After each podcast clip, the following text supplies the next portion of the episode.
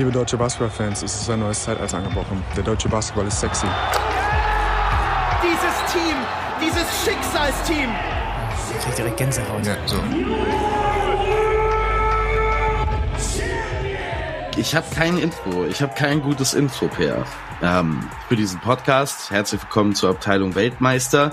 Ähm, ich äh, habe das Gefühl, dass unsere Lebenswege ähm, für eine lange Zeit stark auseinandergedriftet sind. Ne? Also du warst Profisportler für all diese Jahre, Nationalspieler und ich nicht, was man ja auch klar erkennen kann, wenn man mich sieht. Dann waren sie ganz kurz sehr nah beisammen. Ne? Magenta Sport, irgendwie Live-Übertragungen, man macht einen Podcast zusammen und seit letzter Woche driften die wieder auseinander, so ganz, ganz weit weil Oha. ich spreche jetzt mit Jet Set Peer und ähm, du sprichst mit Ismaning Basti. Ist das so? Nein, nein, nein, das glaube ich nicht. Ich spreche immer noch mit Weltmeisterkommentator äh, Basti Ulle Ulrich. Ähm, nein, das ist natürlich, sollte dieser Eindruck entstanden sein, dass es irgendwie das süße äh, Jet-Set-Leben beinhaltet, ähm, dann ist das äh, falsch. Also es hat natürlich seine Vorzüge, es war ein fantastischer Trip. Ähm, sowohl Barcelona als auch äh, Belgrad waren dann spektakulär, gerade äh, mit äh, Belgrad vielleicht der spektakulärere Abschluss noch.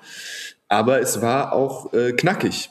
Es war äh, wenig verweilen, wenig, ähm, also haben das Stage man natürlich, und dann lässt es so aussehen, als würde man noch durch die Stadt flanieren, aber äh, es war tatsächlich recht äh, arbeitsgeprägt, würde ich sagen. Aber nichtsdestotrotz schöne, schöne Arbeit. Also es war schön, sehr schöne Arbeit, aber deine Arbeit ist ja genauso schön. Ich glaube, da können wir uns beide nicht bestören. Ja. Also ein paar Witze zu erzählen kann ja sowieso jeder auf der Bühne. Das ist ja so. Das, mach, ja, das ist bekannt. Oh ja. Und ansonsten halt Sport gucken oder? Ich habe äh, neulich mit jemandem, das ist jetzt komplette Aside, das hat gar nichts zu tun mit Basketball, aber ähm, mir hat neulich jemand von einem öffentlich-rechtlichen Rundfunkformat der, ähm, mit dem ich befreundet bin. Also ich bin in keinerlei ähm, professioneller Verbindung zu denen. Und er hat gesagt, ja, ihr seid, die Redaktion hat jetzt beschlossen, sie schreiben jetzt auch Comedy-Sketche, weil die funktionieren ja so gut im Internet und die kann ja jeder. Und dann hat er mir ein paar von den Sketchen geschickt. Und ähm, man muss feststellen, es kann offenbar nicht jeder. Also es ist offenbar nicht so. Äh, war denn letzte Woche eine große Woche für dich? Hast du dich eingeschlossen und äh, die Netflix-Specials sind, glaube ich, beide gedroppt letztes, letzte Woche, oder? Sowohl Dave Chappelle als auch äh, Ricky Gervais? Ja, nein, ich ah. habe keins von den beiden, ich habe keins von den beiden oh, gesehen. Ähm, bist du so und ich habe nicht, bist du so, ich habe nicht das Mainstream. Na, das ist einfach schlecht. Also mir ist es egal, ob ähm, das jetzt Mainstream erfolgreich ist oder nicht. Mhm. Es gibt wahnsinnig gute Mainstream erfolgreiche Comedians. Ähm, Ricky Gervais hat zumindest was Stand-up angeht aus meiner Sicht dazu noch nie gezählt. Mhm. Ähm, Ricky Gervais ist wahnsinnig guter äh, Konzept-Comedian für so Fernsehsendungen und so. Das kann der gut. Ähm, Stand-up. Hm. Und Dave Chappelle war mal gut und ist es schon lang nicht mehr. Das ist meine Kurzzusammenfassung zu den beiden nun denn, das lassen wir mal so dahingestellt, würde ich sagen. Ähm, okay, Basketball. so genommen. Der Basketballsport. Was treibt dich denn da um? Wer ist denn da äh, der Konzeptkünstler und wer ist denn da? Wer war denn mal gut und ist jetzt nicht mehr gut? Äh, willst du, wie schreibt man die perfekte Überleitung zu Alba Berlin, ohne sie schreiben zu wollen? Die ehemaligen Konzeptkünstler, die ja, jahrelang gut waren und jetzt nicht mehr so gut sind. Sie haben gestern gegen Mailand im Auswärtsspiel gegen ein ähm, zugegebenermaßen stark kadertechnisch angeschlagenes äh, Olympia Mailand ähm, ein gutes Spiel gezeigt, mhm. aber davor die beiden natürlich vor allen Dingen die Niederlage am Wochenende gegen Bamberg. Uff, also ich weiß nicht, wie viel du davon gesehen hast, aber wenn viel. du was davon, wenn also alleine vom Boxscore schon, alleine wenn man das Ergebnis schon vor sich sieht, es hat sich für mich wie eine Zeitenwende angefühlt. Ich meine, wir wissen schon seit Beginn der Saison, dass das bei Alba jetzt ein bisschen anders aussieht als zuvor, aber das war schon hart. Ja, monologisiere ruhig. Also das ist ja nicht schlimm, dass ich nicht so viel gesehen habe. Aber hast du, mhm. hast du also hast du abseits des Boxers, ich will dich jetzt nicht hier in den Regen stellen, aber hast du tatsächlich auch was vom Spiel gesehen oder hast du nur hinterher den Boxscore äh, studiert nee. und gesagt, dein vernichtendes Urteil dann an, darauf basiert? ich habe schon auch, äh, auch was vom Spiel gesehen, auch weil ich jetzt viel Alba Berlin ähm, auch in der Euroleague dann mhm. wieder äh, sehe und, und äh, vor mir habe. Und ja, also äh, Alba ist, nachdem sie ja gegen Virtus Bologna in der ersten Hälfte völlig auseinandergefallen sind, um dann sich wieder so ein bisschen zu sammeln, haben sie sich jetzt in der ersten Hälfte gesammelt, um dann in der zweiten völlig auseinanderzubrechen. Hat ähm, zweite Hälfte, ich weiß nicht mehr genau, 64 zu 36 verloren oder irgendwie sowas. Hm. Und ähm, hatte halt einfach äh, null Antworten defensiv. Bamberg hat bekommen, was auch immer sie wollten in Korbnähe, ähm, was natürlich auch angesichts des Personals, das Alba Berlin hat, ne, also steht ja immer noch irgendwie ein Khalifa Kumaje, der äh, 15 Minuten gespielt hat da hinten drin. Ähm, du hast auch auf den großen Positionen, auf äh, andere Positionen äh, Spieler, die in der Lage sein sollten, besser zu verteidigen gegen ein Team, das ne, keine gute Saison spielt bisher. Ähm, und du wirst einfach auseinandergenommen von Bamberg in dieser zweiten Hälfte mit simplem Basketball. Ähm, und es gab ja in der Vergangenheit auch schon Spiele vereinzelt, in denen Alba Berlin während der regulären Saison, mhm. gerade nach so einer Doppelspieltagswoche, vielleicht defensiv nicht die höchste Intensität hatte. Aber die große Rettung war immer, dass diese Offensive von Alba ähm, sich immer in einen Flow spielen konnte, immer auf einem Level war, dass man das dann halt mit eigener Offense kontern konnte. Und wir haben viel über die Bayern gesprochen und dass die Offense so ruckelt und besser wird oder wieder ruckelt. Ich erkenne bei Alba Berlin, das ist jetzt zum Start des Podcasts ein sehr harter Einstieg vielleicht für viele. Aber nachdem Alba Berlin jahrelang für ein gewisses Konzept stand und ähm, für dieses freie Spiel, ich erkenne bei Alba Berlin in, über die allermeiste Zeit, selbst in diesem guten Spiel gestern gegen Mailand, null offensive Idee. Ne? Also du hast den Einstieg, der ist eigentlich immer Matt Thomas, jagt um drei Blöcke, ja. bekommt zumindest auf Euroleague-Level oft nicht genug Platz, um jetzt direkt was damit anzufangen. Und dann musst du das ähm, Ganze resetten und dann passiert nichts bis kurz vor Schluss der Possession. Und natürlich ist das Personal ähm, neu und muss sich finden und so, aber wir sind jetzt schon nicht mehr in den ersten drei Wochen der Saison. Und Matteo Spagnolo macht ernsthafte Fortschritte. Also der spielt deutlich verbessert, individuell, als zu Beginn der Saison noch. Ich frage mich schon, wieso da dann so wenig zusammenpasst. Nach jetzt doch schon der Hälfte der Saison, die wir hinter uns haben. Das ist eine Frage, die kann ich dir jetzt ad hoc wie es so schön heißt, nicht beantworten. Ähm, ja, also ich glaube, ich brauche jetzt auch nicht die gleichen Baustellen wieder anzusprechen. Ich bin gespannt. Also mich interessiert quasi an der Situation nur noch, ähm, wie wird damit umgegangen? Also wie ist so die Reaktion? Also, also für mich ist das halt jetzt das Thema. Vielleicht kommt jetzt noch jemand, vielleicht kommt ein Hammerson, vielleicht kommt nicht, vielleicht kommt irgendwie noch ein Fünfer, vielleicht kommt er nicht der Bedarf wäre definitiv da, haben wir alles besprochen. Ähm, ich finde es tatsächlich einfach nur interessant, so nach diesen überragenden Jahren, wo er eigentlich letztes Jahr schon dann auch nicht mehr reingehört hat. Ähm, ja, wie ist erstmal so diese auf dieses Panikbarometer ähm, sowohl beim Management als auch bei den Fans, als auch so bei dem, diesem ganzen drumherum. Das ist eigentlich das Einzige, was mich so interessiert. Ist da, wird da mit Ruhe gearbeitet, wird gesagt, ja, ein, zwei Fehlentscheidungen in Kaderplanung, äh, irgendwo haben wir was übersehen, aber okay, ein äh, Procida und ein Spaniolo entwickeln sich. Nächstes Jahr tauschen wir einige Sachen aus, vielleicht gibt's dann auch nochmal einen kleinen Schnitt und dann, ähm, und dann sind wir wieder da so. Also, mit wie viel Ruhe wird quasi gearbeitet und sowohl auch vom Umfeld, aber da kenne ich auch zu, zu wenig Alba-Fans in meinem Privatleben. Ähm, weil irgendwie, wenn ich da bin, ist die Welt tatsächlich in Ordnung, habe ich das Gefühl. Mhm. Also, was ja auch für sich sprechen würde irgendwo, vielleicht, äh, weiß ich nicht, vielleicht fast schon zu in Ordnung, aber eigentlich generell strahlen die Leute der Ruhe aus, sowohl Coach, sowohl äh, Marco Baldi, ähm, es sind viele Fans da, die Stimmung ist gut, wenn ein guter Run da ist. So von daher ist das das Einzige, was für mich interessant sein wird zu beobachten, vor allen Dingen, wenn es dann hinten raus auf die Playoffs zugeht, weil ja, ich glaube, an den Euroleague-Spielen muss man dann auch irgendwann einfach nicht mehr so viel rumanalysieren. Ist natürlich schön, wenn es Entwicklungen mhm. gäbe in äh, gerade in die positive Richtung. Aber es ist, was es ist, ein Stück weit. Äh, und dann wird es einfach nur interessant, wie, äh, wie das laufen wird. Die Konstellation in der BBL wird ja vielleicht dann doch auch speziell. Also es ist ja jetzt, also ich sehe tatsächlich nicht, dass Alba jetzt noch ähm, großen Run startet und unter die ersten zwei kommt. Das heißt, sie werden vielleicht so von Position vier in die Playoffs starten und das birgt dann ja auch schon wieder ähm, unter Umständen Gefahren. Ähm, ja, schauen wir mal. Schauen wir mal, was da los ist. Ansonsten, ähm, ja, kurz Münchner Bayern. Ich habe nur eine Frage für dich. Du hast das Spiel wahrscheinlich gestern nicht gesehen. Ja, ich habe es parallel laufen lassen, neben dem. Während du kommentiert hab, hast, bist du so Ja, so aus einem Auge. Ja, schon, schon ein bisschen. So, also du kommentierst das so runter, dass du auch noch mit einem Auge, so mit deinem Lizard-Gehirn noch weitere Basketballspiele guckst nebenher. Ja. Ist das so? Das ist bei weitem nicht das Schlimmste, was nebenbei noch auf meinem Screen ist, by the way. Also. Okay, gut, äh, gut.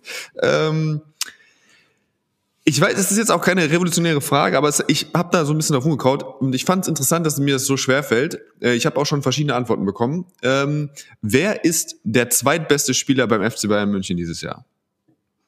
Ähm, dieses Jahr performancemäßig, nicht irgendwie. Ja, einfach so für dich, ja, ja, genau. Wer ist für dich, wer, so, wenn du sagen müsstest, nur diese Saison, also nicht altes, geleistetes, nicht WM, nicht mhm. sonst irgendwas, sondern diese Saison, wer ist für dich der zweitbeste äh, Spieler des FC Bayern München? Und wir schauen da vor allen Dingen auf die Euroleague, vermutlich. Ja. Ja, eher Euroleague, das ist ja unser Produkt, beste Liga Europas. Aber mhm Okay, also ich, ich habe das Gefühl, da muss man erstmal Definitionsnetz werfen, für was ähm, denn für mich gut Genau das nicht. Also es soll so richtig ungenau sein. Es, es soll, so richtig nicht, aus Bauch einfach mal so das Gefühl zu haben, wer ist der zweitbeste Spieler beim FC Bayern München? Okay, am zweitbesten, was die Performance dauerhaft angeht, für mich bei den Münchnern da habe ich zwei Kandidaten. Es ist entweder Nicola Bepp oder Leandro Bolmaro was Konstanz ja. angeht, was ähm, also Nick Waller-Bepp ist spielt nach wie vor auf einem defensiv wahnsinnig hohen Level und hat endlich seine Offensive ein bisschen stabilisiert. Er bekommt wenige ähm, Chancen, Wurfchancen. Ähm, er ist ganz oft so irgendwelche Bailout-Würfe, trifft die wahnsinnig effizient. Ähm, Nick Waller-Bepp ist einer der Spieler, bei denen ich den Eindruck habe, wenn der auf dem Parkett steht, passieren fast immer gute Dinge. Mhm. Und Leandro Bolmaro ähm, hat halt diese wahnsinnigen Flashes, ne? Also sowohl in die eine als auch in die andere Richtung. Hat ein Viertel drin mit drei Ballverlusten in den ersten vier Minuten und dann entscheidet er dir aber manchmal Spiele hinten raus, ist ähm, was seine Konstanz angeht, zumindest aus dem Zweierbereich wahnsinnig gut und fügt jetzt zumindest so ein bisschen den Wurf von außen hinzu. Es ist immer noch keine gute Wurfquote, aber ähm, nicht mehr ganz so desaströs wie zu Beginn der Saison. Ähm, rein individuell betrachtet und da dann mehr auf die Offensive gelegt, wäre es von der Konstanz her Leandro Bolmaro in den letzten Wochen Carsten Edwards, aber der hatte eben diesen ja schon katastrophalen Saisonstart. Mhm. Interessant eigentlich, finde ich so, oder? Dass du, ich, ja. Webb hätte ich tatsächlich, wäre auch für mich einer derjenigen gewesen. Mhm. Was ja schon irgendwie, das für mich, ich habe selten Kader gesehen, wo quasi so viel, man könnte jetzt auch irgendwie Booker sagen, glaube ich, theoretisch. Man könnte Bonga könnte man irgendwo auch verargumentieren, glaube ich. Aber es ist schon krass, du hast Ibaka deutlich der, den besten Spieler und danach wirklich tief, aber eben irgendwie auf einem mhm. irgendwie guten Niveau, aber auch nicht also darüber hinaus auf einem Niveau.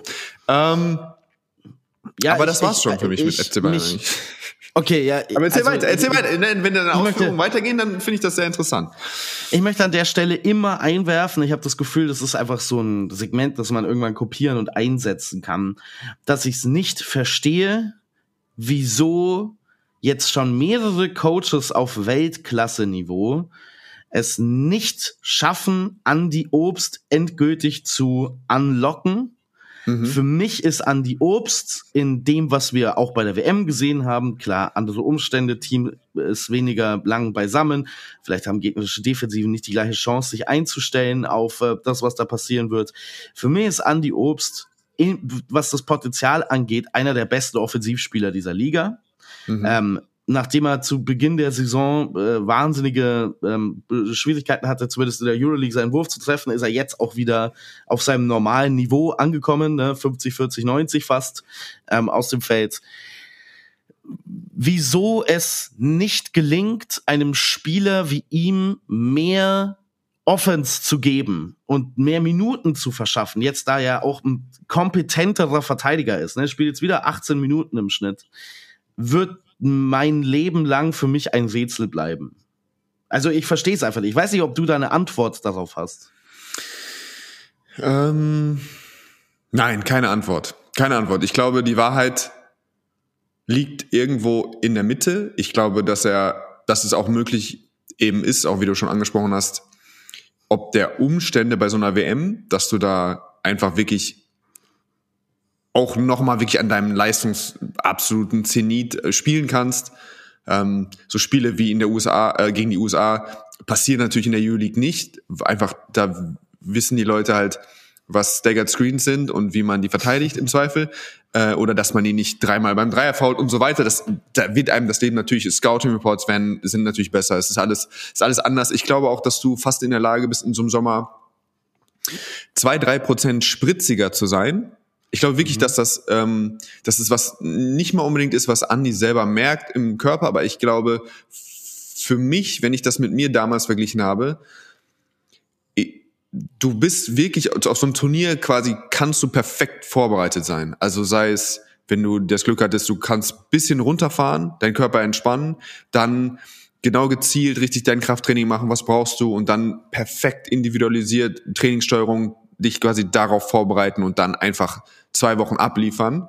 Und das ist in diesem Euroleague Grind, glaube ich, einfach schwierig. Und ich glaube, dass so drei, vier Prozent mehr Beine für Andy auch einen äh, Unterschied machen. So wenn du einfach ein bisschen, äh, einfach so dich wirklich so perfekt auf so ein Highlight-Spiel, du weißt, okay, dann spiele ich und dann, äh, dann bin ich da, dass das einen Unterschied für ihn macht, gerade in den Drives und so. Also ich finde, merkt mir manchmal an, dass er so dann eben bei der WM noch die Leute auch klarer geschlagen hat als das, mhm. als das jetzt der Fall ist. Und von Niveau her sind das für mich ähnliche Verteidiger. Aber ja, mhm. und äh, auf der anderen, das ist die eine Seite, das ist diese WM, die natürlich uns sich so in unser Gehirn gebrannt hat. Und dann glaube ich tatsächlich auch, dass es eben für mich manchmal zu einfach ist, was wie er, wie es da versucht wird, ihn einzusetzen. Dann ist eben klar, okay, mhm. jetzt kommt Shooterplay für Andy und dann all, die ganze Halle weiß das ähm, und dann ja, dann verteidigen sie halt und wenn mal was also wenn man Not, Not Mann ist oder irgendwie die Verteidigung schläft, dann ist immer derjenige, der Emergency Switch, immer zu Andy. Also dann wird der Große unterm Korb für einen Slip eher freigelassen, als dass Andy einen Dreier kriegt. Ähm, und ja, und am Anfang der Saison hat er noch ein, zwei offene mal daneben geschossen. Das macht er jetzt nicht mehr. Jetzt schießt er ganz genau. Also wenn er jetzt frei ist, gehen die Dinger rein. Ähm, ich glaube, das, das pendelt sich auch da wieder so normal ein. Ich glaube, in der U-League sind 20, 22 Minuten. Wenn er da mal hinkommen sollte, jetzt noch in den nächsten Wochen und Monaten, dann ist das auch, glaube ich, eine gute, so eine gute, äh, gute Geschichte für ihn, ja. Mhm. Ähm, wir haben ja heute, ja. wenn ich, wenn ich, wenn ich, wenn ich ähm, jetzt kurz thematisch äh, vorausblicken darf, wir haben, wollen ja heute wieder einen besonderen Blick auf eine besondere Karriere werfen, als mhm. kleines Experiment. Ähm, wir müssen demnächst mal, das, das schiebe ich jetzt hier ein, weil wir uns äh, vorher nicht abgesprochen haben drüber, wieder einen weiteren Blick auf die BBL werfen, glaube ich. Ähm, mhm. Haben wir schon lange nicht mal gemacht. Speziell mal in die Sichtung von Chemnitz, habe ich das Gefühl. Ne, also sensationelle Saison, die die Würzburg hätte ich jetzt noch reingeworfen mhm, in den, Würzburg, in den Pott. Ja. Also die werden wahrscheinlich alle Würzburger, die diesen Podcast hören, sind wahrscheinlich wutentbrannt oder haben schon lange aufgegeben, dass sie jetzt irgendwie mhm. Vierter sind aktuell und irgendwie ihr Spieler macht 40 Punkte, was irgendwie seit 20 Jahren und 30 Jahren nicht mehr passiert ist und es wird mhm. quasi nicht mal erwähnt. Den Wut, die, die, den Ärger kann ich verstehen.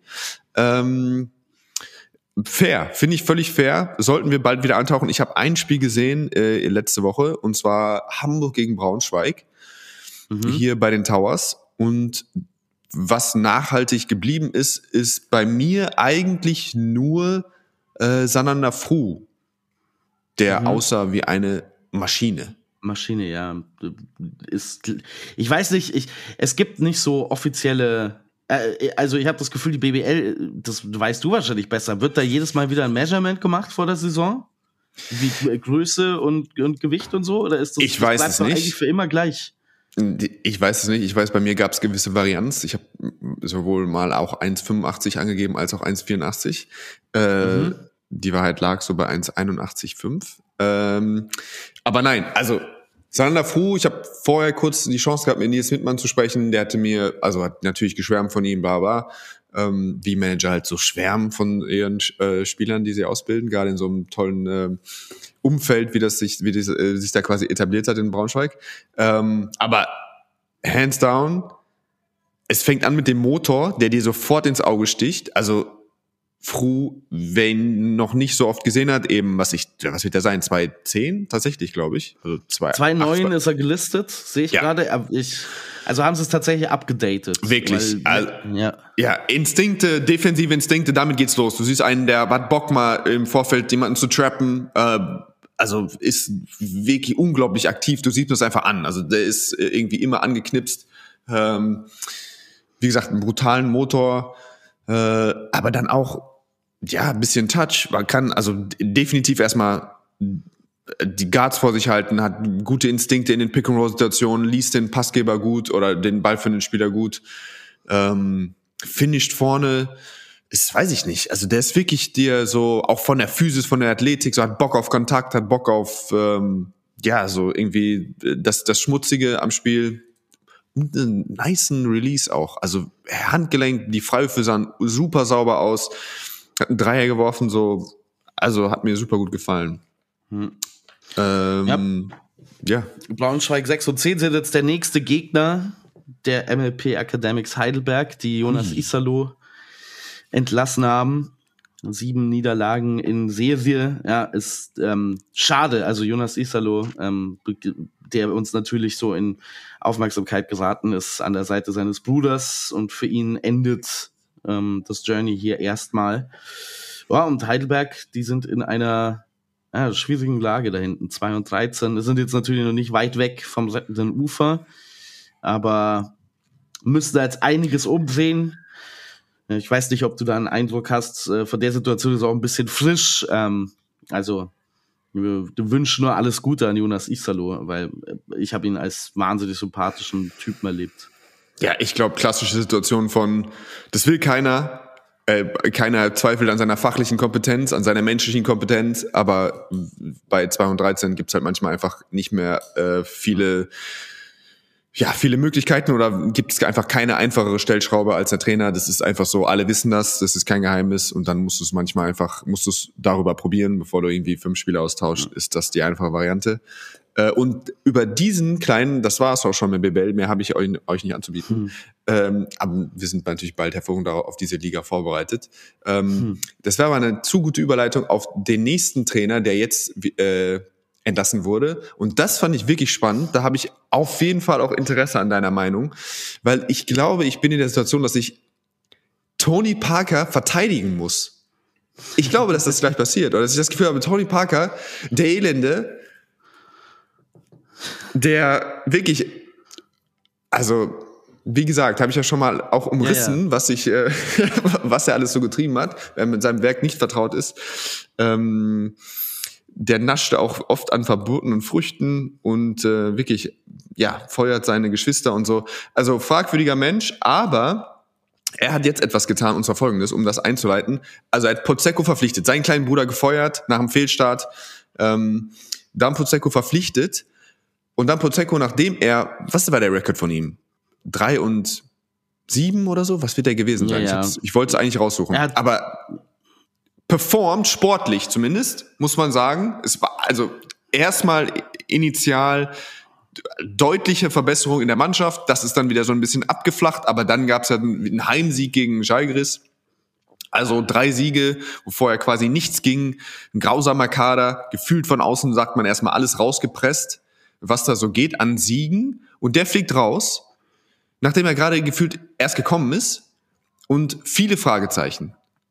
Und Tony Parker sagt, entscheidet sich dann aber, einfach mal auf für mich erfrischende Art und Weise einfach sich hinzustellen und zu erzählen, warum er ihn gefeuert hat. Mhm. Einfach eins zu eins gesagt, wer hat nicht das gemacht, was wir abgesprochen haben. Wir haben gesagt, du musst unsere jungen Spieler spielen. Das ist was, wie wir uns defini definieren wollen als Aswell, auch wenn man die Ka Altersstruktur sieht des Kaders und das nicht so richtig versteht. Aber er sagt, er sagt, wir haben eine neue Halle, wir haben diesen Campus, wir wollen äh, junge Spieler spielen lassen und äh, nicht nur mit neuen Spielern. Das war vorher glasklar quasi Teil der Jobbeschreibung. In den Interviews hat sich äh, Prosecco dazu bereit erklärt, das zu tun. Hat es dann einfach nicht gemacht. War für mich nicht erreichbar hat sich meiner Gespräche oder auf, auf mein, meine Ratschläge nicht, ist darauf nicht eingegangen und hat einfach das gemacht, was er wollte, hat nur mit neun Mann gespielt, das aus Tony Parkers Sicht nicht möglich ist im Euroleague äh, Kader. Das hat Spieler in Gefahr gebracht. Ähm, der eine oder andere Spiel, erfahrene Spieler hat sich dann auch gleich verletzt. Äh, und obwohl die Spiele gewonnen haben, war klar, dass wir ihn feuern müssen, auch weil er aufgegeben hat, was irgendwie aufgegeben fand ich strange, weil die haben ja gerade irgendwie auch ein Spiel gewonnen zu Hause, ähm, aber hat aufgegeben, die mussten ihn feuern. Und ich fand das so interessant, weil es so skurril war. Also ich fand einfach, das ist so eine komische Entscheidung gewesen, den jemanden zu holen und den dann wieder zu feuern, obwohl er Spiele gewinnt, dass ich das angebracht fand, dass er sich hinstellt und mir das erklärt als Außenstehender. Mhm. So. Natürlich sind jetzt alle und das ist normalerweise was, was ich auf jeden Fall unterschreibe, ist dass du das unter Verschluss hältst. Dass du einfach sagst, danke für die Arbeit, hat nicht gepasst, wir wünschen ihm viel Glück, tschüss. So, dass du, was auch immer für Gründe hinter den Kulissen, wenn du sagst, der hat aufgegeben, was ja wirklich, also eins der, ja, der, der, der, der schärfsten Kritiken überhaupt ist, oder auch, dass er, das schwang ja auch so ein bisschen mit, dass er quasi ihm vorgeworfen hat, auch bewusst quasi diesen Job angenommen zu haben, nicht das abgesprochen zu haben und dann auf der Kohle sitzen zu bleiben. Also das schwang ja auch damit. Der hat ja gesagt, Tony Parker hat gesagt, mir war klar, dass Pozecco auf keinen Cent ver verzichten wird, deswegen musste ich ihn feuern. Also es war klar, dass wir, es wird keine Lösung geben, und, sondern er hat jetzt, ist jetzt ein Jahr ausbezahlt worden, hat das Geld genommen, hat quasi sich schnell die Taschen voll gemacht in ein paar Wochen oder in ein, zwei Monaten und ist, ab, ist jetzt weg. Ähm, das ist schon hart, und normalerweise fände ich das nicht gut, aber in diesem Fall, weil er so, weil es so seltsam war, fand ich das okay. Und aber er hat ja schon auch jetzt im Nachhinein direkt, ich glaube, ich weiß nicht wie viele Stimmen, es gab alle möglichen Trainerstimmen, kamen um die Ecke und haben gesagt, ähm, auch unser Freund Trinkieri hat gesagt, mhm. ähm, dass er das nicht gut findet, dass das quasi Selbst so offen der, gesprochen wird selbst selbst ähm, äh, Gianni Petrucci, der äh, Verbandschef genau. von Italien, der während der WM noch gesagt hat, dass Prosecco ein Clown ist ja. und dass ja. er nicht die Werte des italienischen Basketballs vertritt. Also, und trotzdem war ich in diesem Fall irgendwie pro Tony Parker. So, jetzt kommst du. Was, wie hast du das erlebt, die Situation? Und überhaupt erstmal, kann man einem Trainer in der Euroleague vorwerfen, dass man Spiele gewinnt, dass man irgendwie nur eine kleine Rotation spielt? So, wie, wie, wie siehst du das? Ähm, okay, ich glaube erstmal eine Grundvoraussetzung für einen Point Guard auf europäischem Top-Level oder internationalem Top-Level ist ja Voraussicht, ne? Antizipieren von Situationen. Tony Parker war einer der besten Point Guards seiner Generation in der NBA. Trotzdem scheint ihm diese Vision für die Zukunft nicht wirklich ähm, im Leben anheim zu sein. Denn also was erwartest du denn, wenn du Gianmarco Posecco einstellst? Na, also Gianmarco Posecco ist ja jetzt nicht bekannt als der ähm, ausgeglichene, überlegte Entwickler junger Talente, der sich ganz viel Zeit nimmt in persönlichen Gesprächen. Gianmarco Posecco ist Kult Posecco, ne? Also der hat diesen Status, den er jetzt hat, sich erarbeitet schon als Spieler, als wilder Spieler, so ein bisschen der Pat Beverly Europas, ne? Und dann als Trainer bei dieser Eurobasket mit diesen wahnsinnigen Ausrastern und den Sprung in Jannis Arme. Und das war natürlich ein Mordsrun, aber wir haben ja gerade auch besprochen, wie anders Nationalmannschaftsbasketball ist zu Basketball auf einem Vereinslevel. Und es gab jetzt keinen Indikator für mich, um ganz ehrlich zu sein, dass Gianmarco Posecco jetzt ein Mann ist, der für die nächsten zehn Jahre ein zukunftsorientiertes Basketballprojekt führen kann oder möchte. Ja, also wenn er das in den Interviews gesagt hat, dann schön und gut. Ich frage mich, wieso der überhaupt ein Kandidat war, um ehrlich zu sein. Also warum? Ja, weil er Spiele gewinnt, hat er bewiesen. Deswegen er Kandidat. Sie haben ja, keine Spiele gewonnen, er kommt und dann gewinnt er Spiele. Und dann dafür, deswegen war er Kandidat. Und das hat er gemacht. Und wenn du sagst, okay, er war ist kein Kandidat für zehn Jahre, fair, aber ist er wenigstens Kandidat für den Rest der Saison? Ja, ja, also ich habe einfach das Gefühl, dass es war von Beginn an ein Fehler. Also wenn du was, was, was, was tun wir denn hier? Also was genau wollen wir? Denn wenn du tatsächlich jemanden haben möchtest, der jetzt die jungen Spieler spielen lässt und entwickelt und sich das anschaut und keine Ahnung, dann brauchst du halt einfach einen anderen Coach. Dann nimm doch einen anderen Coach. Einfach. Und das Ganze dann öffentlich ähm, zu erklären, ist natürlich erfrischend auf eine Art, aber erfrischend ist nicht immer gut. Ne? Also ein Eimer Eis über den Kopf äh, geschüttet zu bekommen, ist auch erfrischend auf eine gewisse Art und Weise. Äh, ich habe das Gefühl, dass da ähm, ganz viel Revisionist History gemacht wird, dass man so tut, als hätte man nicht kommen sehen, was mit diesem Coach äh, passieren wird, weil es ist genau das passiert, was man erwarten konnte, was passiert. Also wenn ich unter allen europäischen Trainern raten müsste, welcher sich nicht an das hält, was er verordnet bekommt von oben, weil er ja buchstäblich schon Streit mit seinem Verbandschef in Italien hatte, noch vor drei Monaten, dann wär's Gianmarco Posecco. Also, was hast du denn erwartet? Ich persönlich also, oder Tony Parker? Mit wem sprichst du? Bist, nee, Tony, ich spreche mit Tony Parker, der, der, der rigide Zuhörer dieses Podcasts ist. Was erwartet man? Äh, wir fragen einfach mal jemand anders, was er erwartet hätte. Äh, oh. Jan, ich weiß nicht, ob du, äh, liebe Grüße, Jan Jagler ist jetzt am Start. Moin, moin.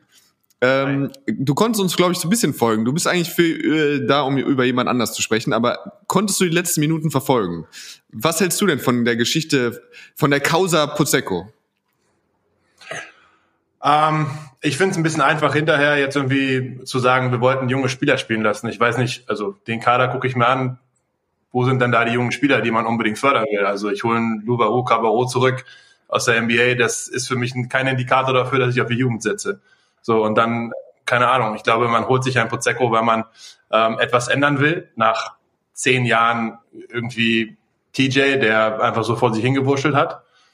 Und dann sagt man, okay, da, da ist jetzt ein Kader auch wieder hingestellt worden, der, wenn wir ganz ehrlich sind, ich weiß nicht, wie der zusammenpassen sollte vor der Saison.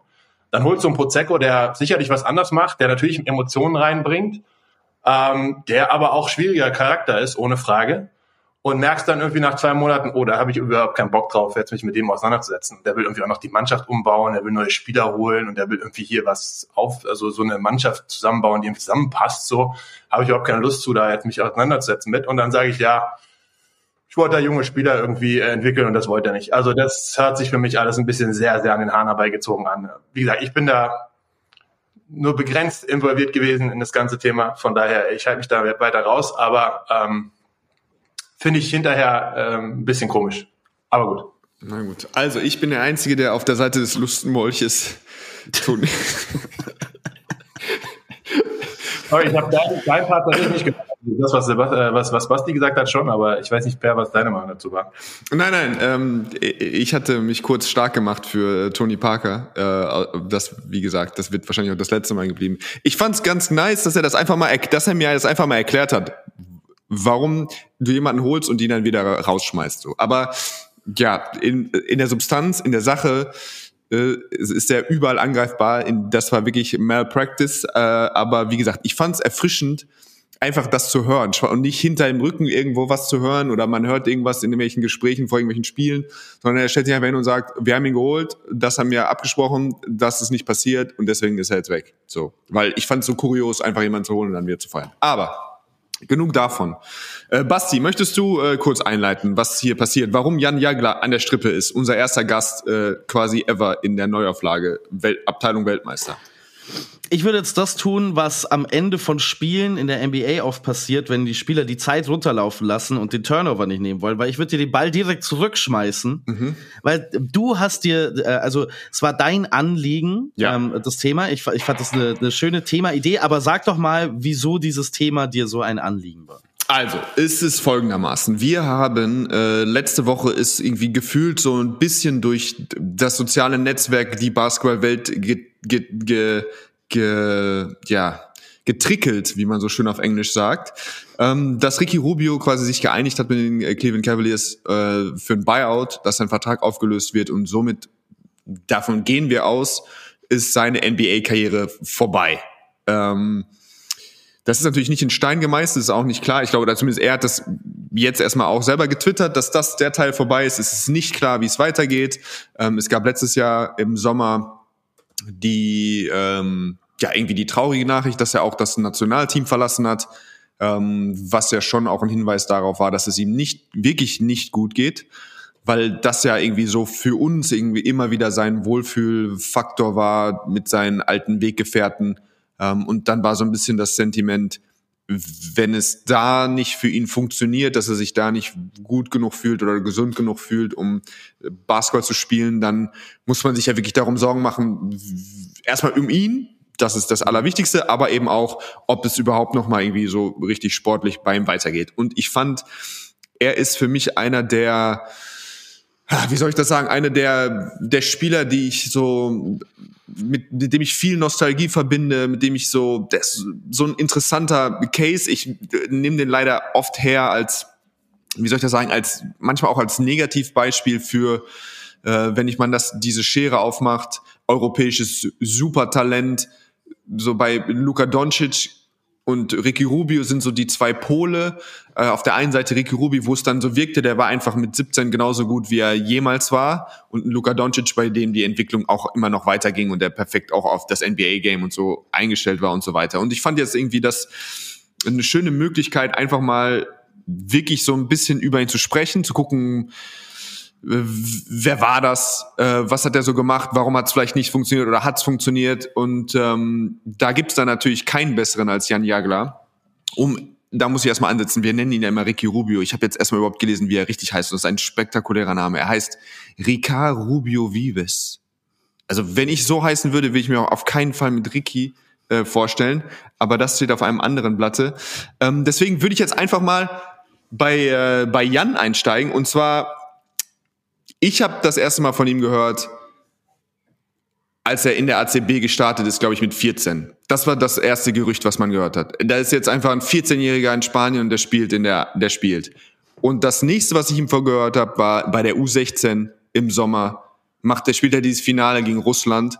Spanien gewinnt das nach Double Overtime und seine Statline war 51 Punkte, 24 Rebounds und 12 Assists. Das war das erste und damit hört es auf. Und ich glaube, kurz danach hast du ihn kennengelernt, weil du in Badalona mit ihm zusammengespielt hast. Ja, richtig. Ähm, du sagst es, ich glaube, das sind so die, die Sachen, die man damals so ein bisschen gehört hat, aber auch das war noch eine andere Zeit äh, vor Social Media, wo man jedes Highlight irgendwie direkt morgens äh, präsentiert bekommen hat, sondern ähm, klar, die Informationen sind damals noch ein bisschen langsamer äh, durch die Welt getravelt. Ähm, aber ja, das sind, glaube ich, die Sachen, die man gehört hat. Und dann für mich war es genau wie du sagst. Ne? Also ich habe dann 2007 das Angebot von Badalona bekommen und da schon relativ früh dann auch äh, unterschrieben, weil ich das ein super spannendes Projekt fand. Natürlich auch mega Spaß und Lust auf die ACB hatte. Ähm, und ja, dann steht da dieser, ich glaube damals 16-jährige Ricky Rubio. Ja, und äh, ich war auch noch nicht alt, ich war 26 und er war einfach, also ich bin 81er Jahrgang, er ist einfach 91er Jahrgang gewesen, was natürlich mit 26, wo du sagst, so, was ist hier los? Ähm, da fühlst du dich ja noch nicht alt als Spieler, aber wenn dann doch einer zehn Jahre jünger ist als du. Ähm, und der aber auch spielt, ja, ist ja nicht so, dass da einer mal so ein 17-Jähriger, 16-Jähriger mal so ein bisschen mitläuft, sondern der spielt halt auch einfach mit. Der geht morgens in die Schule, wenn du Training hast und wenn du abends Training hast, dann ist er eine Stunde vorher da, macht Individualtraining. Ähm, und natürlich guckt man da ein bisschen besonders hin, ne? wenn du sagst, okay, das ist jetzt das Riesentalent und die NBA-Scouts kommen und du weißt halt, da ist was, da ist ein besonderer Spieler. Ähm, aber Ricky war immer und ist auch heute noch ein total bodenständiger, netter Junge. Also ich, ich sehe ihn immer noch als, als den kleinen Jungen so ein bisschen. Ähm, totaler Familienmensch. Ähm, schon früh eben mit Basketball angefangen, hat einen älteren Bruder gehabt und einen Vater, mit dem er sehr, sehr viel auch schon in jungen Jahren trainiert hat. Ähm, aber die, gerade dieses Familienmenschsein ist natürlich auch das, was ich glaube in den letzten Jahren ihn extrem ja, auch Probleme bereit hat, weil seine Mutter stirbt an Krebs vor ein paar Jahren. Und ähm, ich glaube, das ist etwas, also seine Mutter war immer so die, diejenige, die da war, ne, die einfach sein, sein, sein Rock war so ein bisschen auch. Und ich glaube, das war schon, das wird eine sehr, sehr harte Zeit für den letzten Jahren gewesen sein. Und ich bin mir ziemlich sicher, dass das jetzt so das, was wir jetzt gerade sehen, so ein bisschen auch das Resultat daraus ist. Unfassbar lange Karriere, unfassbar früh ähm, Kindheit aufgegeben, um professionell zu arbeiten an etwas, was man, wovon man träumt. Ähm, Und dann, wie gesagt, verlierst du so einen, einen unfassbar wichtigen, einflussreichen Menschen in deinem Leben ich kann das schon verstehen, dass man da so ein bisschen, äh, bisschen abrutscht, würde ich es fast nennen. Ja, ich habe im Internet gelesen, dass quasi auch, ich glaube, über den Vater ging das hauptsächlich, dass quasi auch Interviews oder dass er keine Interviews geben sollte, dass er so ein bisschen geschützt werden sollte, bis er 18 war. Ähm, und du hast die, den Tod der Mutter angesprochen. Das ist jetzt auch in diesem Zuge ähm, ist dieser Players Tribune Artikel nochmal aufgetaucht, ich glaube von 2019. Ähm, wirklich sehr bewegend. Wer das, äh, wer da Interesse hat, äh, kann das googeln und findet diesen Artikel, wo er auch offen über ja über Depressionen spricht, nachdem er weiter in dem NBA-Zirkus quasi weiter spielt, während er merkt ähm, oder quasi weiß, dass, äh, äh, dass die Chancen wahrscheinlich sind, dass äh, seine Mutter den Kampf gegen Krebs nicht gewinnen wird und er trotzdem immer eben nicht zu Hause sein kann, nicht in Spanien sein kann. Ähm, und da hat er, glaube ich, auch ganz schön Groll, da schreibt er, dass er auch ganz schön Groll eben auch auf Basketball äh, quasi mhm. entwickelt hat. Ähm, und äh, das waren schon auch, also Mama und Papa schon auch präsent damals, als du ihn, als du ihn kennengelernt hast, ja? Als mit ihm ja, total, hast. immer. Also die waren bei, bei jedem Spiel, ich kann mich an seinen 18. Geburtstag erinnern, ne, wo wir alle mit der Mannschaft natürlich auch da sind und auch natürlich die Eltern da absolute wichtiger Bestandteil des Ganzen sind. Sein, sein älterer Bruder, der eben auch bei uns in der zweiten Mannschaft gespielt hat, auch Basketballer durch und durch, ja. Also das war auch eine, einfach eine Basketballfamilie. Ähm, und ähm, ja, es ist halt so, so schwer zu sehen manchmal, ne, was hinter der Fassade passiert, weil Ricky immer jemand ist, gewesen ist und auch jetzt immer noch ist, der eigentlich immer ein Lächeln auf den Lippen hat, ja, egal, wenn, wo du ihn siehst, mit wann du ihn siehst. Er ist immer jemand, der fröhlich ist, der glücklich ist, also zumindest nach außen immer so ausgesehen hat. Ähm, und deshalb gerade so bei jemandem wie ihm, der wirklich einer der positivsten Menschen ist, die ich in diesem Business kennengelernt habe, ähm, dass dann sowas ihn, ihn dann wirklich äh, ja, einholt, trifft, ist schon, hm. schon wirklich hart zu sehen. Äh, ich würde mal Sport, eine sportliche Frage äh, stellen. Ich habe mir auch natürlich jetzt auch noch mal so ein bisschen was angeguckt. Ich liebe das, ihn zu sehen. Ähm, also, also wir haben über die ESE 2 dieses frühe Debüt und dann über dieses spektakuläre U16-Spiel. Für mich ansonsten bin ich drüber über ein paar Sachen gestolpert. 2008, als er mit Spanien, mit diesem verrückten Team, auch mit den Gasol-Brüdern, mit äh, mit Calderon, mit äh, Navarro und diesen ganzen zusammenspielt und äh, die USA zumindest challenged im Finale auch, mehr als in der Gruppenphase. Da ist er 17 Jahre. Das ist für mich, das ist wirklich, also kaum vorstellbar. Die versuchen ihn zu pressure über das ganze Feld. Er spielt gegen Jason Kidd am Anfang oder gegen Chris Paul. Ähm, der ist 17 Jahre und du siehst ihn aus an. Das ist so für mich der typischste Ricky Rubio. Diese noch, noch wirklich grauehafte, was Beatle-ähnliche Frisur. So ein bisschen diese, diese kompletten lange Shorts, keine Socken an und dann so ein bisschen diese Herky-Jerky-Movements und so strahlt einfach was aus. Der ist 17 da auf dieser Bühne, spielt ein, zwei No-Look-Pässe gerade früh im Spiel. So, ähm, das und äh, in seiner ersten Euroleague-Saison, das war das Jahr, bevor du gekommen bist, 2006, 2007, holt er in 18 Minuten 3,2 Steals pro Spiel. Und ist damit, glaube ich, Top 3 oder sowas, glaube ich, der Euroleague. Hm.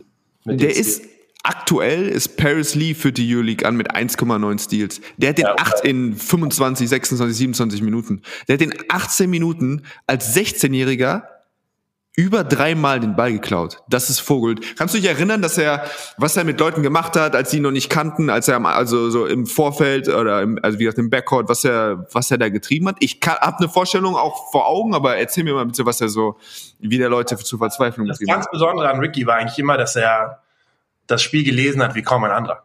Also der wusste, was du machst, bevor du es selber machst. Ja, das ist und das ist genau das, warum hat er diese drei Steals gehabt, weil du wirklich Du warst so im Open Court an der Mittellinie eins gegen eins und du hattest irgendwie zwei Optionen zu passen und der ist in die passt in den Passweg gesprungen, den du gewählt hast. So, das, der wusste, was du machst, bevor du selber machst. Ja, das war, war unglaublich. Also auch manchmal die Pässe, ne, du sagst es, Dino Look Pässe, das war auch so als Mitspieler, ne, du bist irgendwie hast einen guten Cut gelaufen und, und der Ball war einfach da. So und ähm, das ist eine große Stärke gewesen. Am Ende, er war nie der große Schütze. Er ist jetzt im, klar, er ist in den letzten Jahren noch mal ein bisschen besser geworden, aber es war immer so ein bisschen seine Schwäche. Also er war jetzt nie der, der super Schütze, aber er hat einfach das Spiel gelesen wie kein anderer. Er hat immer mit Selbstvertrauen gespielt, immer mit diesem, ja, du sagst es, ne, so dieses bisschen hier, ich habe einfach Spaß dran. Du siehst einfach, er hat, nicht, dass er keinen Respekt hat, aber er hat einfach er hat keine Angst vor dem Moment gehabt und er hat einfach gemacht und egal wer auf der anderen Seite stand. Und ähm, und das war das, was einfach so so besonders, glaube ich, an ihm war. Diese, wie gesagt, diese diese einfach diese Spielintelligenz, dieses Lesen des Spiels, dieses irgendwie genau wissen, was der andere macht, äh, bevor er es selber weiß und eigentlich schon da sein, wenn er dann die Entscheidung getroffen hat.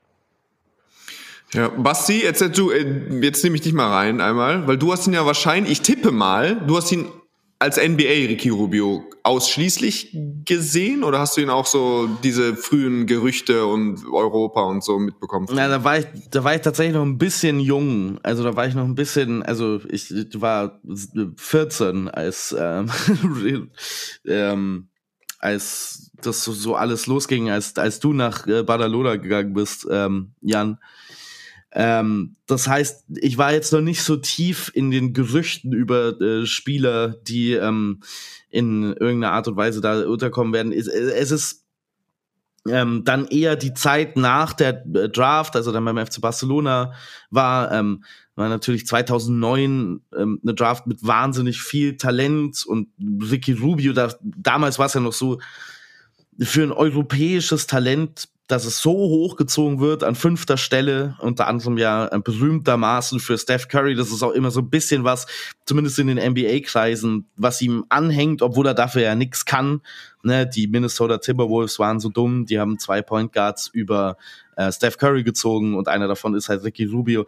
Und da nimmt man ihn zum ersten Mal oder nehme ich ihn dann zum ersten Mal wirklich wahr ähm, in dieser Zeit und dann in seiner Rookie-Saison meine Connection oder die besonderen Momente, die ich mit Ricky Rubio verbinde, ähm, sind zum einen, also es sind leider eigentlich eher vor allen Dingen menschliche Lowlights. Ähm, Rubio, der dann ja, nachdem er so ein bisschen ne, zu einem Journeyman geworden ist in der NBA und ähm, keinen richtigen Platz mehr bekommt, wird dann zurückgetradet zu den Minnesota Timberwolves und man ähm, stellt sich darauf ein, ach, das ist doch eine schöne Reunion. Ähm, Rubio dann weiter mit Verletzungsproblemen irgendwie. Und es war diese, das war wirklich herzzerreißend. Ich glaube, er hat auch irgendwas dazu getwittert. Ich weiß es nicht mehr genau. Ich, ich bilde mir ein, dass es irgendwas davon ihm gab, als dann announced wurde, dass er von den Minnesota Timberwolves wieder weggetradet wurde zu den Cleveland Cavaliers. Ähm, wenn ich mich recht entsinne, gab es dann auch schon da Gerüchte, dass er überlegt, ob er nicht seine Karriere beenden soll, weil ähm, diese Belastung, dieses Wechseln des ähm, äh, Lebensortes, dieses ständige ähm, ihm schwer zusetzt. Er hat auch damals schon recht offen über Mental Health und sowas gesprochen und das ist das, für was er mehr, leider muss man sagen, für mich in Erinnerung bleiben wird als für das Sportliche, weil er halt nun mal bei diesen Timberwolves war, die ähm, durch keinen Fehler von Ricky Rubio selbst es über Jahre nicht verstanden haben, dieses Team zusammenzustellen. Das war eine ganz undankbare Situation für einen Point Guard, der natürlich schon in jungem Alter wahnsinnig viel ähm, Erfahrung hatte auf ganz hohem Level. Aber NBA Point Guard zu sein, ist halt dann, doch noch mal was anderes. Und ich habe hab irgendwie das Gefühl, in einer anderen Welt, in einer Parallelwelt, in der Ricky Rubio in eine kompetente Franchise kommt, am Anfang seiner NBA-Karriere, dann gucken wir auch sportlich, was diese NBA-Leistungen angeht, nochmal auf einen anderen Spieler, was sein Talent angeht. Ja, wo, wobei die Geschichte ja quasi so ist, er kommt, Minnesota gewinnt, glaube ich, 15 und 17 Spiele in den zwei Jahren, bevor er kommt. Er kommt dann und dann sind sie tatsächlich über 500. Ich glaube, sie sind 21 und 17 oder mhm. 19 und 17. Äh, mit, nach KG das erste Mal wieder so ein bisschen was wie positive Energie und dann reizte sich das, das Kreuzband das erste Mal, die erste große Verletzung. Ähm, Jan, hast du, also wenn, hättest du das Gefühl, dass ihn das nachhaltig oder diese Kreuzbandverletzung ihn wirklich auch sportlich oder so physisch beeinflusst hat? Hast du ihn mal vorher, nachher gesehen oder hast du das Gefühl, du könntest jetzt nicht keine 2013, 2014 Rubio sehen und du würdest sagen, da fehlt irgendwie so ein bisschen was? Also ich glaube, ein bisschen vielleicht schon, vielleicht hat er ein ganz kleines bisschen Spritzigkeit verloren, aber so viel finde ich am Ende gar nicht. Also ich meine, er wird ja dann immer noch MVP der, der Weltmeisterschaft da vor ein paar Jahren. Ähm, und eigentlich, ich finde, er hat sich immer weiterentwickelt. Er hat, wie gesagt, seinen Wurf dazu bekommen. Äh, und eigentlich ist er ja doch immer in der Entwicklung weiter gewesen. Ne? Und ich glaube, dass er ja, vielleicht hat sein Game nicht 100% in die NBA gepasst. Vielleicht ist auch äh, Basti richtig, dass er da einfach ein, zwei Jahre vielleicht ähm, am falschen Ort in der NBA war. Das, das wissen wir ja alle, dass du da ganz schnell auch irgendwie unter die Räder kommen kannst. Ähm, da wird nicht mehr trainiert. Das war halt immer auch was, was er viel gemacht hat. Er hat viel trainiert, er hat viel ähm, wirklich an sich selber auch gearbeitet, ne? von frühen Jahren an. Ähm, und das sind natürlich Dinge, die, die einem nicht unbedingt helfen. Aber am Ende des Tages hat er auch, ich fand, äh, was, wo war das, glaube ich, von NBA oder sowas, war ein super Post, wo er, wo sie ihn zeigen mit den ganzen jungen Spielern, die er so ein bisschen als Mentor auch begleitet hat. Ja, wirklich viele unfassbare Talente, denen er und die auch selber alle sagen, so, ey, ähm, Ricky hat mir viel geholfen. Das ist halt, geht wieder darauf zurück. Der Typ versteht Basketball wie kein zweiter. Also das ist für mich wahrscheinlich der spielintelligenteste Spieler, den ich je gesehen habe und mit dem, auf jeden Fall mit dem ich zusammengespielt habe und vielleicht auch den, den man je gesehen hat. Ähm, und mit, ich sage jetzt nicht den überphysischen Gaben. Ne? Also er ist jetzt nicht der kräftigste, er ist nicht der schnellste, er ist nicht der größte ähm, und er hat damit trotzdem eine Wahnsinnskarriere hingelegt. Ähm, ich finde auch gerade so, was er in Cleveland da gemacht hat, da, hat er auch die Franchise so ein bisschen wiederbelebt, wird dann natürlich wieder getradet, was ärgerlich ist. Dann kommt er wieder, dann läuft es auch wieder ganz gut. So und ja, aber ich glaube, er hat schon auch in der NBA so ein bisschen seinen, seinen Stempel hinterlassen. Das würde ich jetzt nicht sagen. Hätte das noch größer werden können, noch mehr werden können? Sicherlich. Ich glaube, wie gesagt, er hätte sein, sein Wurf hätte früher noch besser werden müssen, glaube ich, um, um, um so wirklich die wirklich ganz große Karriere hinzulegen. Aber weiß nicht, mir sind im Kopf eher so wie ne, 2008 irgendwie die, die, die Olympia. Mir ist im Kopf der, der WM MVP. Natürlich sind viele Highlights eher so mit Spanien, als dass man jetzt irgendwie auf die NBA Highlights zurückguckt. Hm. Aber das ist eh die Brille, auf der, mit der ich mehr Basketball gucke. Ja. Von daher ähm, bin ich vollkommen fein. Ja, ich glaube, diese, diese Rolle, auch die ihr beide quasi so ein bisschen beschreibt, die ist jetzt, die ist so ein bisschen unter den Tisch gefallen. Da wäre er eigentlich prädestiniert gewesen. Also er hatte diesen Stint auch bei Phoenix, wo sie 8 und 0 waren in der Bubble, da schießt er 36 Prozent von der Dreilinie. Das war so quasi dieser, dieser Veteranenrolle. Er gibt uns ein bisschen was, diese Second Unit irgendwie trifft dann seine Spot-Ups bisschen besser und hat dann eigentlich immer auch zu Siegen geführt. Also ähm, und das hat er dann dann wieder spektakulär 22 bei Cleveland Cavaliers gemacht und da reißt er sich halt das zweite Mal das Kreuzband, mhm. sodass die, gerade wenn er Gefühl, wenn es sich so angefühlt hat, er hat jetzt wieder so eine, seine Nische gefunden, eben der der erfahrene Spieler, der dann irgendwie ja irgendwie das mitbringt, Führung mitbringt und äh, dann einfach Spielkontrolle mitbringt und dann aber trotzdem auch hat er beide Male 13 Punkte im Schnitt gemacht, weiter seine 7 8 ist also wirklich auch produziert darüber hinaus. Also es war nicht nur irgendwie Vocal Leader oder irgendwie so ein bisschen Anführer, sondern wirklich auch geballt und die Mannschaft gewinnt.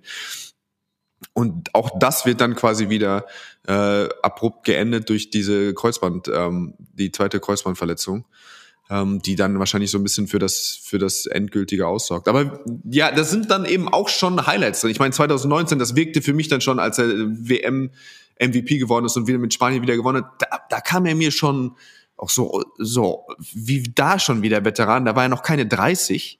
So, da war er schon der Bärtige mit Zopf, wo man gefühlt hat, den kennt man halt schon auf 15, kannte man wahrscheinlich auch schon seit 15 Jahren.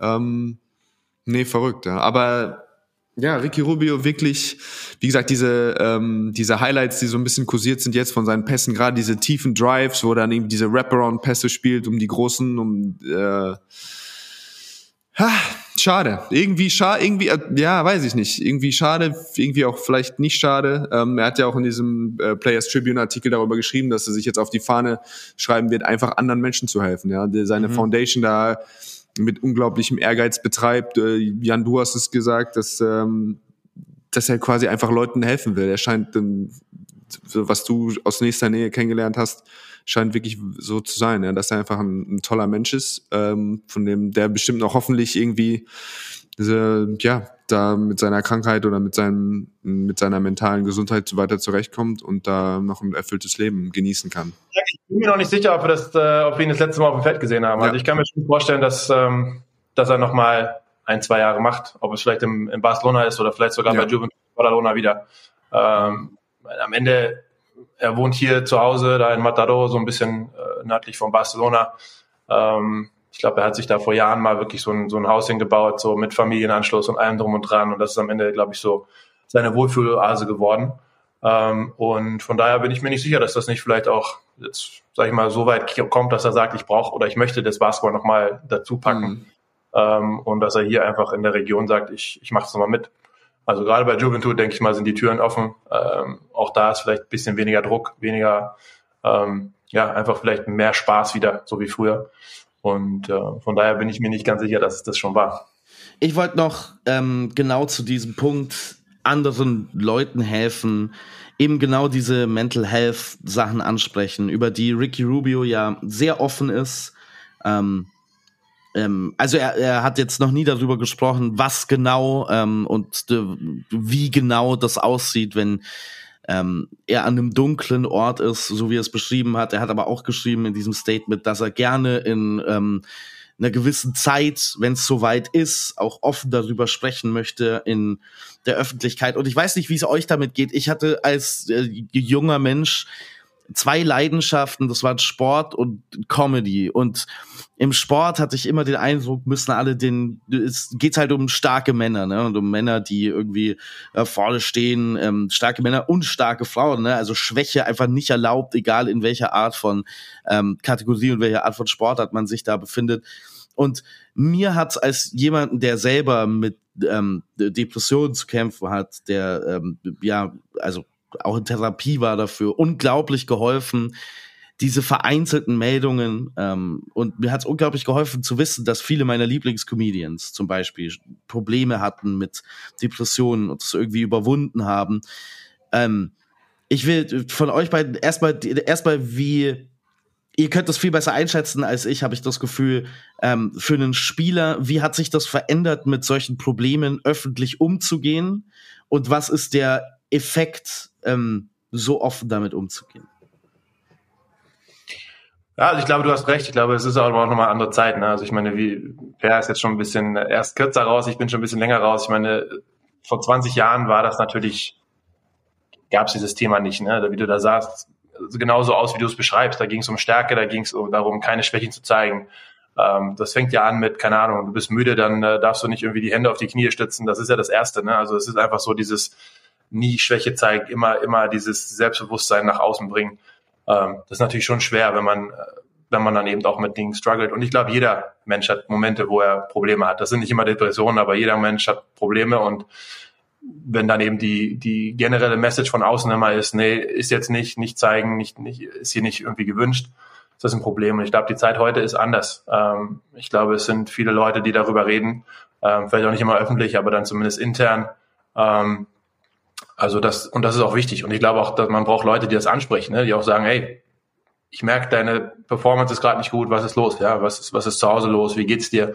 ähm, und dann auch den Leuten aufzeigen, dass, ey, ich habe früher auch Probleme gehabt, ich habe dies gehabt, ich habe jenes gehabt. Das kannst du auch gerne öffentlich oder nicht öffentlich, aber mir sagen und wir können darüber reden.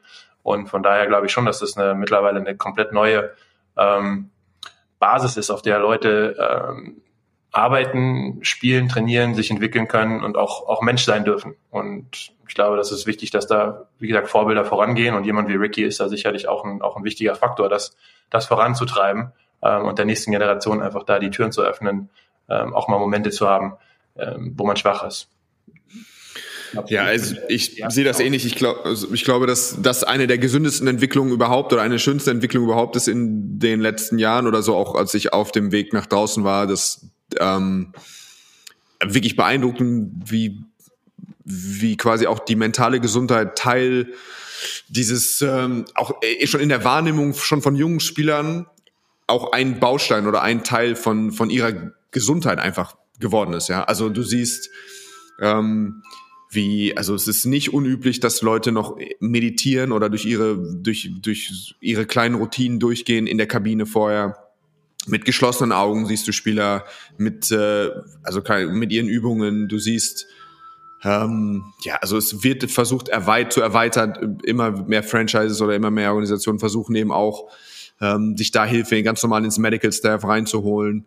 Ähm, immer noch nicht genug, aber es werden immer mehr. Ähm, es werden, ja, es, das ist kein Tabuthema mehr. Also wenn Leute, ja, wenn Leute strugglen, wie oft so das irgendwie so ein, so ein typischer Wortlaut ist, ähm, ja, mit, mit Anxiety oder mit irgendwelchen, ja, sei es jetzt irgendwie in Form von Angstzuständen, Versagensängste oder auch einfach Sachen, die ab, wirklich handfeste ähm, Probleme abseits des Feldes, da glaube ich wirklich, dass die Kultur eine völlig andere ist als das, ähm, als das war. Immer noch Luft zur Verbesserung, Und es ist aber leider auch ähm, immer noch, also natürlich positioniert man sich jetzt hier auch sehr einfach oder ich mich auch natürlich auf die Seite ähm, der, das, wie wichtig die mentale Gesundheit ist, aber dennoch ist es auch einfach in dem Bereich manchmal schwierig abzuschätzen, oder ich für mich immer noch am Ende, der so sozialisiert ist, dass soft, dass die größte Beleidigung war, die man im Spieler aussprechen konnte und tough, wahrscheinlich das größte Kompliment, was du immer machen konntest,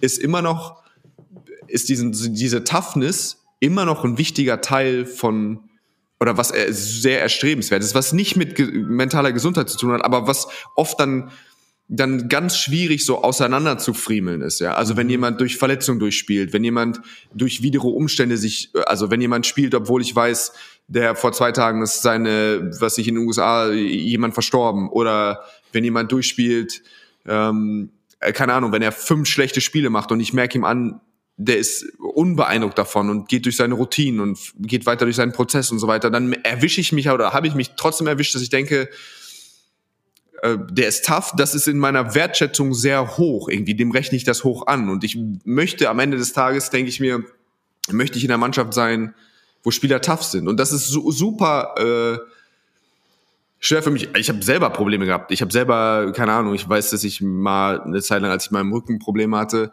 und äh, nicht spielen konnte und ich wusste, ich bin zum Spiel gefahren und dachte, okay, ich treffe kein Scheunentor, ich bin nicht schnell, ich weiß nicht, womit ich hier überhaupt äh, irgendwie erfolgreich sein soll.